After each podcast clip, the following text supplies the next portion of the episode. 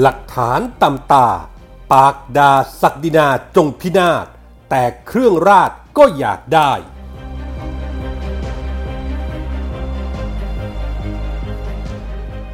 โดนคดีกันครบ จึงรุ่งเรืองกิจ เครียดทั้งตระกูล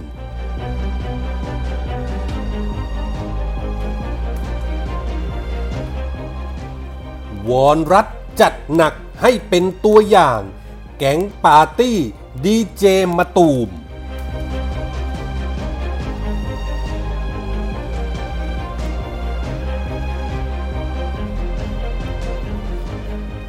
สวัสดีครับ ขอต้อนรับทุกท่านเข้าสู่ NGR Podcast ครับ ผมเกษตรชนะเสรีชัยรับหน้าที่ดำเนินรายการครับ วันนี้ผมมีคอลัมน์ข่าวปนคนคนปนข่าว ประจำวันพฤหัสบดีที่ 28 มกราคม พุทธศักราช 2564 มาฝากกันครับ วิพากษ์วิจารณ์การสนั่นโซเชียลครับ หลังจากที่ปรากฏหลักฐาน ที่โต้แย้งคำพูดของบรรดาสสก้าวไกล และสาวก 3 นิ้ว ที่พยายามแก้ตัวให้กรณีที่ได้รับพระราชทานเครื่องราชอิสริยาภรณ์ว่าไม่ได้ขอเองเรื่องนี้ที่เป็นดราม่าก็เริ่มมาจากเมื่อวันที่ 22 มกราคม 2564 ครับ เว็บไซต์ราชกิจจานุเบกษา เผยแพร่คำประกาศสำนักนายกรัฐมนตรี เรื่อง พระราชทานเครื่องราชอิสริยาภรณ์อันเป็นที่เชิดชูยิ่งช้างเผือก และเครื่องราชอิสริยาภรณ์อันมีเกียรติยศยิ่งมงกุฎไทย ประจำปี 2563 จำนวน 31,268 คน โดยในจำนวนนี้พบว่าอย่างน้อย 25 รายเป็นสสพักก้าวไกล และอีก 7 รายเป็นอดีตสสพักอนาคตใหม่ ต่อมาในโลกออนไลน์ได้ตั้งคำถามถึงก้าวไกล และอดีตอนาคตใหม่ ซึ่งก็รู้กันว่าชูธงสนับสนุนการปฏิรูปสถาบัน และอยู่ข้างหลังของม็อบคณะราษฎรที่ออกมาประกาศรัฐรบกับพระศักดินา โดยอ้างว่าศักดินาจงพินาศแต่ทำไมจึงขอรับเครื่องราชเช่นนี้ ทั้งสสก้าวไกลและติ่งฝ่ายประชาธิปไตย 3 นิ้ว ก็พยายามโต้กลับแบบรัวๆอ้างว่าเป็นขั้นตอนของราชการตามระเบียบของสำนักนายกรัฐมนตรี ว่าโดยการขอพระราชทานเครื่องราชอิสริยาภรณ์ของฝ่ายกิจการสภา ที่ดำเนินการโดยสสแต่ละคนไม่ได้ยื่นขอเอกเรียกว่าเถียงกันคอเป็นเอ็นเลยทีเดียวครับ ยืนยันในหลักการศักดินาจงพินาศเหมือนเดิม เพื่อให้สาวก3นิ้วสบายใจ แต่เรื่องนี้ก็ถูกจับโปะได้ทันควัน ที่ว่าไม่ได้ขอเองนั้นจริงหรือ โดยมีหลักฐานถูกงัดขึ้นมา เป็นเอกสารแบบรับรองคุณสมบัติ ประกอบการเสนอขอพระราชทานเครื่องราชอิสริยาภรณ์ประจำปี 2563 ซึ่งสมาชิกสภาผู้แทนราษฎรแต่ละคนต้องกรอกเอกสารดังกล่าวด้วยลายมือของตัวเองใน 3 ข้อ ก็คือ 1. สถานะ 2. คำยืนยันเกี่ยวกับการไม่เคยเป็นผู้ต้องรับโทษจำคุก ไม่เคยถูกกล่าวหาว่ากระทำความผิดทางอาญา หรือไม่เคยเป็นผู้อยู่ระหว่างการตรวจสอบ หรือชี้มูลความผิดโดยองค์กรอิสระ และก็ 3. คำรับรองกรณีเสนอขอพระราชทานเครื่องราชอิริยาภรณ์ให้แก่คู่สมรส เมื่อกรอกเอกสารดังกล่าวแล้ว ในตอนท้ายต้องลงนามรับรองว่าข้อมูลดังกล่าวเป็นความจริงทุกประการ พร้อมกับลงวันที่กำกับด้วย ก็พบว่าสสก้าวไกล 7 รายครับ ก็ประกอบไปด้วย คาลมพลพรกลาง นัทวุฒิบัวประทุม เท่าพิภพลิ้มจิตกร ธัญวัฒน์กมลวงวัฒน์พิจารณ์ชวพัฒนวงศ์วายโยอัศวรุ่งเรือง และวิโรธลักษณะอดิศรกรอกเอกสารและก็ลงนามในช่วงวันที่ 23-24 กันยายน 2563 ที่ผ่านมา งานนี้ขอให้ตัวเองไม่พอครับ ตามเอกสารยังเปิดให้เห็นว่า บางคนกรอกขอเครื่องราชให้กับคู่สมรสด้วย เมื่อความจริงปรากฏ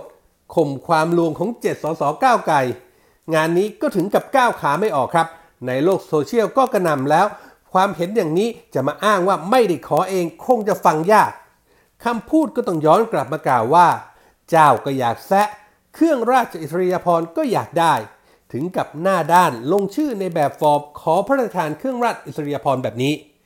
คำถามก็คือ ถ้าไม่อยากได้ก็ไม่ต้องกรอกแบบฟอร์ม ใช่หรือไม่บางก็ว่าถึงขนาดนี้แล้วม็อบสามนิ้วรู้ตัวหรือยังว่าโดนสนตะพายเต็มๆตาสว่างกันสักที พวกนี้ปากว่าศักดินาจงพินาศแต่เครื่องราชก็อยากได้ งานนี้หลอกสามนิ้วกันเต็มๆ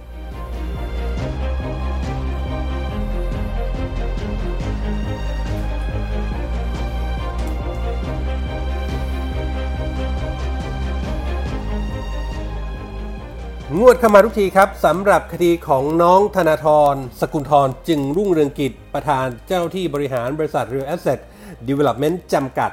กับการจ่ายเช็ค 20 ล้านบาท เพื่อติดสินบนเจ้าหน้าที่ของสำนักงงานทรัพย์สินส่วนพระมหากษัตริย์ เพื่อต้องการเช่าที่ดินทรัพย์สิน โดยไม่ต้องผ่านการประมูลตามกระบวนการ เจ้าหน้าที่ของสำนักงานทรัพย์สินในฐานะผู้รับเงินถูกดำเนินคดี และก็สารภาพ ซึ่งศาลก็ได้ตัดสินลงโทษไปเรียบร้อย และก็พ้นโทษไปแล้วด้วย ขณะนี้คดีของน้องธนาธรครับ อยู่ระหว่างการดำเนินการสืบสวนสอบสวน รวบรวมพยานหลักฐานของตำรวจกองปราบปราม ล่าสุดครับพันตำรวจเอกนัทวัฒน์เกียรติสรักษ์รองผู้บังคับการปราบปราม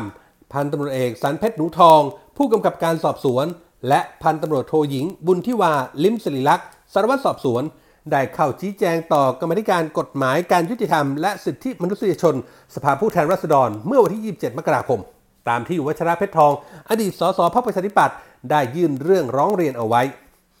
ความคืบหน้าก็คือ เจ้าหน้าที่กองปราบได้เตรียมออกหมายเรียกสกุลทรให้มารับทราบข้อกล่าวหาติดสินบนเจ้าพนักงาน ตามประมวลกฎหมายอาญามาตรา 144 ผู้ใดให้ขอให้หรือรับว่าจะให้ทรัพย์สิน หรือประโยชน์อื่นใดแก่เจ้าพนักงาน เพื่อจูงใจให้กระทำการ ไม่กระทำการ หรือประวิงการกระทำอันมิชอบด้วยหน้าที่ ต้องระวังโทษจำคุกไม่เกิน 5 ปี หรือปรับไม่เกิน 1 0 0 0 0แบาท หรือทั้งจำทั้งปรับ เป็นอันว่าสกุลทรโดนแน่ครับ แต่ตามหลักฐานที่ปรากฏในสำนวนคดีที่มีการเอาผิดกับเจ้าหน้าที่สำนักงงานทรัพย์สินไปก่อนหน้านี้ ระบุว่าสกุลทรมีการจ่ายเช็คให้กับผู้รับถึง 3 ครั้ง รวมเป็นเงิน 20 ล้านบาท โดยเช็คใบแรกครับ สั่งจ่ายในนามบริษัท Real Asset Development จำกัดจำนวน 5 ล้านบาท เช็คใบที่ 2 สั่งจ่ายในนามสกุลทรจึงรุ่งเรืองกิจจำนวน 5 ล้านบาท และเช็คที่ 3 สั่งจ่ายในนามสกุลทรจึงรุ่งเรืองกิจจำนวน 10 ล้านบาท เจ้าหน้าที่กองปราบบอกว่า แม้สกุลทรจะเป็นคนเดียวที่เซ็นชื่อในเช็คจ่ายเงิน แต่ในการแจ้งข้อหาต้องแจ้งในฐานะนิติบุคคลด้วยทำให้จะต้องแจ้งข้อหาเพิ่มกับสมพรจึงรุ่งเรืองกิจ ในฐานะกรรมการผู้มีอำนาจด้วย เพราะเช็คใบแรกนั้นจ่ายในนามบริษัท เป็นอันว่าคดีนี้นอกจากสกุลทรยังพ่วงเอาแม่ของสกุลทรเป็นผู้ต้องหาไปด้วย แม้สกุลทรจะอ้างว่าถูกหลอก แต่พนักงานสอบสวนไม่เชื่อ เพราะในฐานะนักธุรกิจด้านอสังหาริมทรัพย์ ย่อมทราบขั้นตอนการขอเช่าที่ดินอยู่แล้ว หรือที่สกุลทรอ้างว่าตนเองเป็นผู้เสียหาย ก็มีคำถามย้อนกลับไปว่า ถ้าคิดว่าตนเองเป็นผู้เสียหายแล้วทำไมไม่แจ้งความดำเนินคดีกับผู้ที่รับเงินไป ถึงวันนี้ตระกูลจึงรุ่งเรืองกิจมีผู้ที่ตกเป็นผู้ต้องหาในคดีอาญาก็คือ ธนาธรที่ก่อนหน้านี้มีคดีต่อเนื่องจากการปล่อยกู้กับพักของตนหนึ่งจนกระทั่งถูกยุบพัก และล่าสุดก็มาเจอกับคดีมาตรา 112 จากกรณีบิดเบือนเรื่องวัคซีนพระราชทาน ส่วนสมพรเมื่อไม่นานมานี้ก็ถูกเจ้าหน้าที่ป่าไม้ แจ้งความดำเนินคดีรุกป่ากว่า 3,000 ไร่ที่จังหวัดราชบุรี และกำลังจะโดนคดีติดสินบนเจ้าพนักงาน ร่วมกับสกุลทรผู้เป็นลูกชายอีกคดีหนึ่ง เพียงแต่รอเจ้าพนักงานสอบสวนเรียกไปรับทราบข้อกล่าวหาเท่านั้น ที่ผ่านมาธนาธรมักพูดเสมอว่าตนเองเสนอตัวเข้ามาทำงานการเมือง เพื่อเปลี่ยนแปลงสังคม เปลี่ยนแปลงระบบการเมือง การปกครองให้เป็นประชาธิปไตยอย่างแท้จริง แต่ก็ถูกผู้มีอำนาจสกัดขัดขวาง โดยการแจ้งความดำเนินคดีอย่างไม่เป็นธรรม กับตนเองและคนในครอบครัว เรื่องนี้ สาธุชน คนที่มีใจเป็นธรรม คงพิจารณากันได้ว่า คดีรุกป่า คดี 112 คดีติดสินบนเจ้าพนักงงาน เป็นคดีการเมืองหรือไม่ โปรดพิจารณากันเอาเองเถิดครับ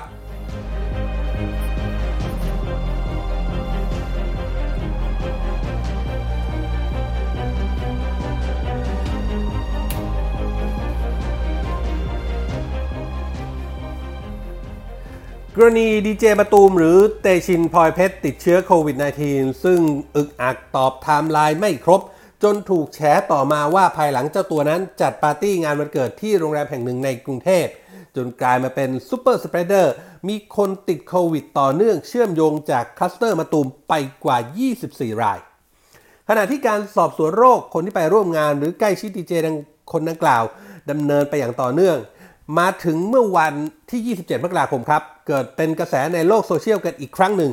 เมื่อกรุงเทพมหานครเปิดเผยว่า พบว่ามีผู้ป่วยไม่ให้ประวัติข้อมูลการเดินทางกับเจ้าหน้าที่ โดยในกลุ่มนี้มีไทม์ไลน์ระบุว่าไปร่วมงานเลี้ยงวันเกิดมะตูม ที่โรงแรมบัญญัติเครดสาทรซึ่งไทม์ไลน์รายที่ 647 ป่วยผู้ป่วยเป็นชายครับ อาชีพนักร้องนักแสดง โดยในไทม์ไลน์มีการแจ้งว่า 14-20 มกราคม ผู้ป่วยไม่ให้ข้อมูล นอกจากนี้ยังมีผู้ป่วยชายรายที่ 657 มีอาชีพ ผู้จัดการฝ่ายประชาสัมพันธ์ วันที่ 17-21 มกราคม อาศัยอยู่ที่พัก ผู้ป่วยไม่ให้ข้อมูล และผู้ป่วยชายรายที่ 658 อาชีพเจ้าหน้าที่รัฐ วันที่ 10-21 มกราคม ระบุว่าผู้ป่วยไม่ให้ข้อมูลเช่นเดียวกัน พลันที่ข่าวแพร่ออกไปนักสืบโซเชียลก็ตามขุดตามคุย โดยเฉพาะรายที่ 647 นักร้องนักแสดงวัย 23 กลายเป็นดราม่าโยงใยพฤติการของกวนดารา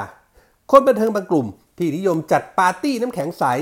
สับที่รู้กันในวงการกระเทย เอ็นกันไม่สนพรกฉุกเฉิน จนเกิดซุปเปอร์สเปรเดอร์ท่ามกลางสังคมกระหน่ำประนาม พร้อมการตามสืบว่านักร้องคนนั้นเป็นใคร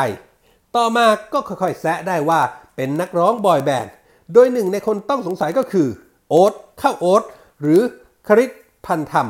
นักร้องวง Exit ที่ไม่ออกมาชี้แจงใดๆ หลังถูกพาดพิง ขณะที่เพื่อนร่วมวงก็ออกมาเคลียร์กันไปหมดแล้ว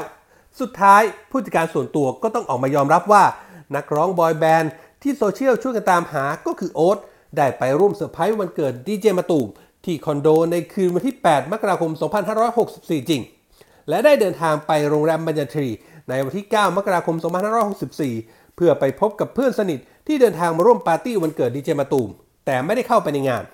หลังจากพบเพื่อนคืนนั้น ก็เดินทางกลับจนกระทั่งมีอาการป่วย พร้อมกับเห็นข่าวดีเจมะตูมติดโควิด -19 โอ๊ตจึงไปพบแพทย์เพื่อตรวจหาสาเหตุเมื่อวันที่ 20 มกราคมแพทย์แจ้งว่ามีเชื้อโควิด -19 ประมาณ 5%จึงให้พักรักษาตัวที่โรงพยาบาลเพื่อรอฟังผลให้แน่ชัด เรียกว่าไม่อาจอำพรางรอดพ้นไปจากหูตาของชาวโซเชียล ที่ช่วยกันขุดคุ้ย จนรู้ไทม์ไลน์ที่หายไปของผู้ติดเชื้อโควิดหลายราย คือการไปร่วมงานปาร์ตี้วันเกิดดีเจมะตูม โดยพฤติกรรมปกปิดไทม์ไลน์ของคนกลุ่มนี้ ต้องบอกว่าก๊อปปี้ต่อๆกัน จนสังคมเอือมระอา ทนไม่ไหว ต้องออกมาเรียกร้องให้ทางการจัดการสักทีให้เป็นเยี่ยงอย่าง เพราะการปกปิดข้อมูลไทม์ไลน์ต่อเจ้าหน้าที่ควบคุมโรค เข้าข่ายผิดกฎหมายอยู่แล้ว งานนี้ก็ขึ้นอยู่กับว่าจะปล่อยไปแบบนี้ หรือว่ารัฐ จะจัดให้เป็นกรณีตัวอย่างสักที โปรดคอยติดตามครับ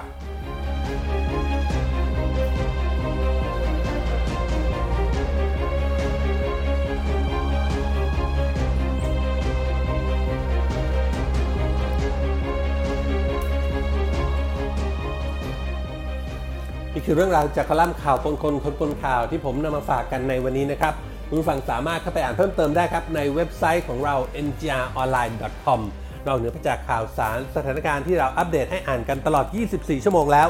ยังมีคลิปข่าวที่น่าสนใจในทุกหมวดข่าวให้ได้เลือกรับชมกันด้วย และถ้าหากคุณผู้ฟังคุณผู้ชมมีข้อแนะนำติชมประการใด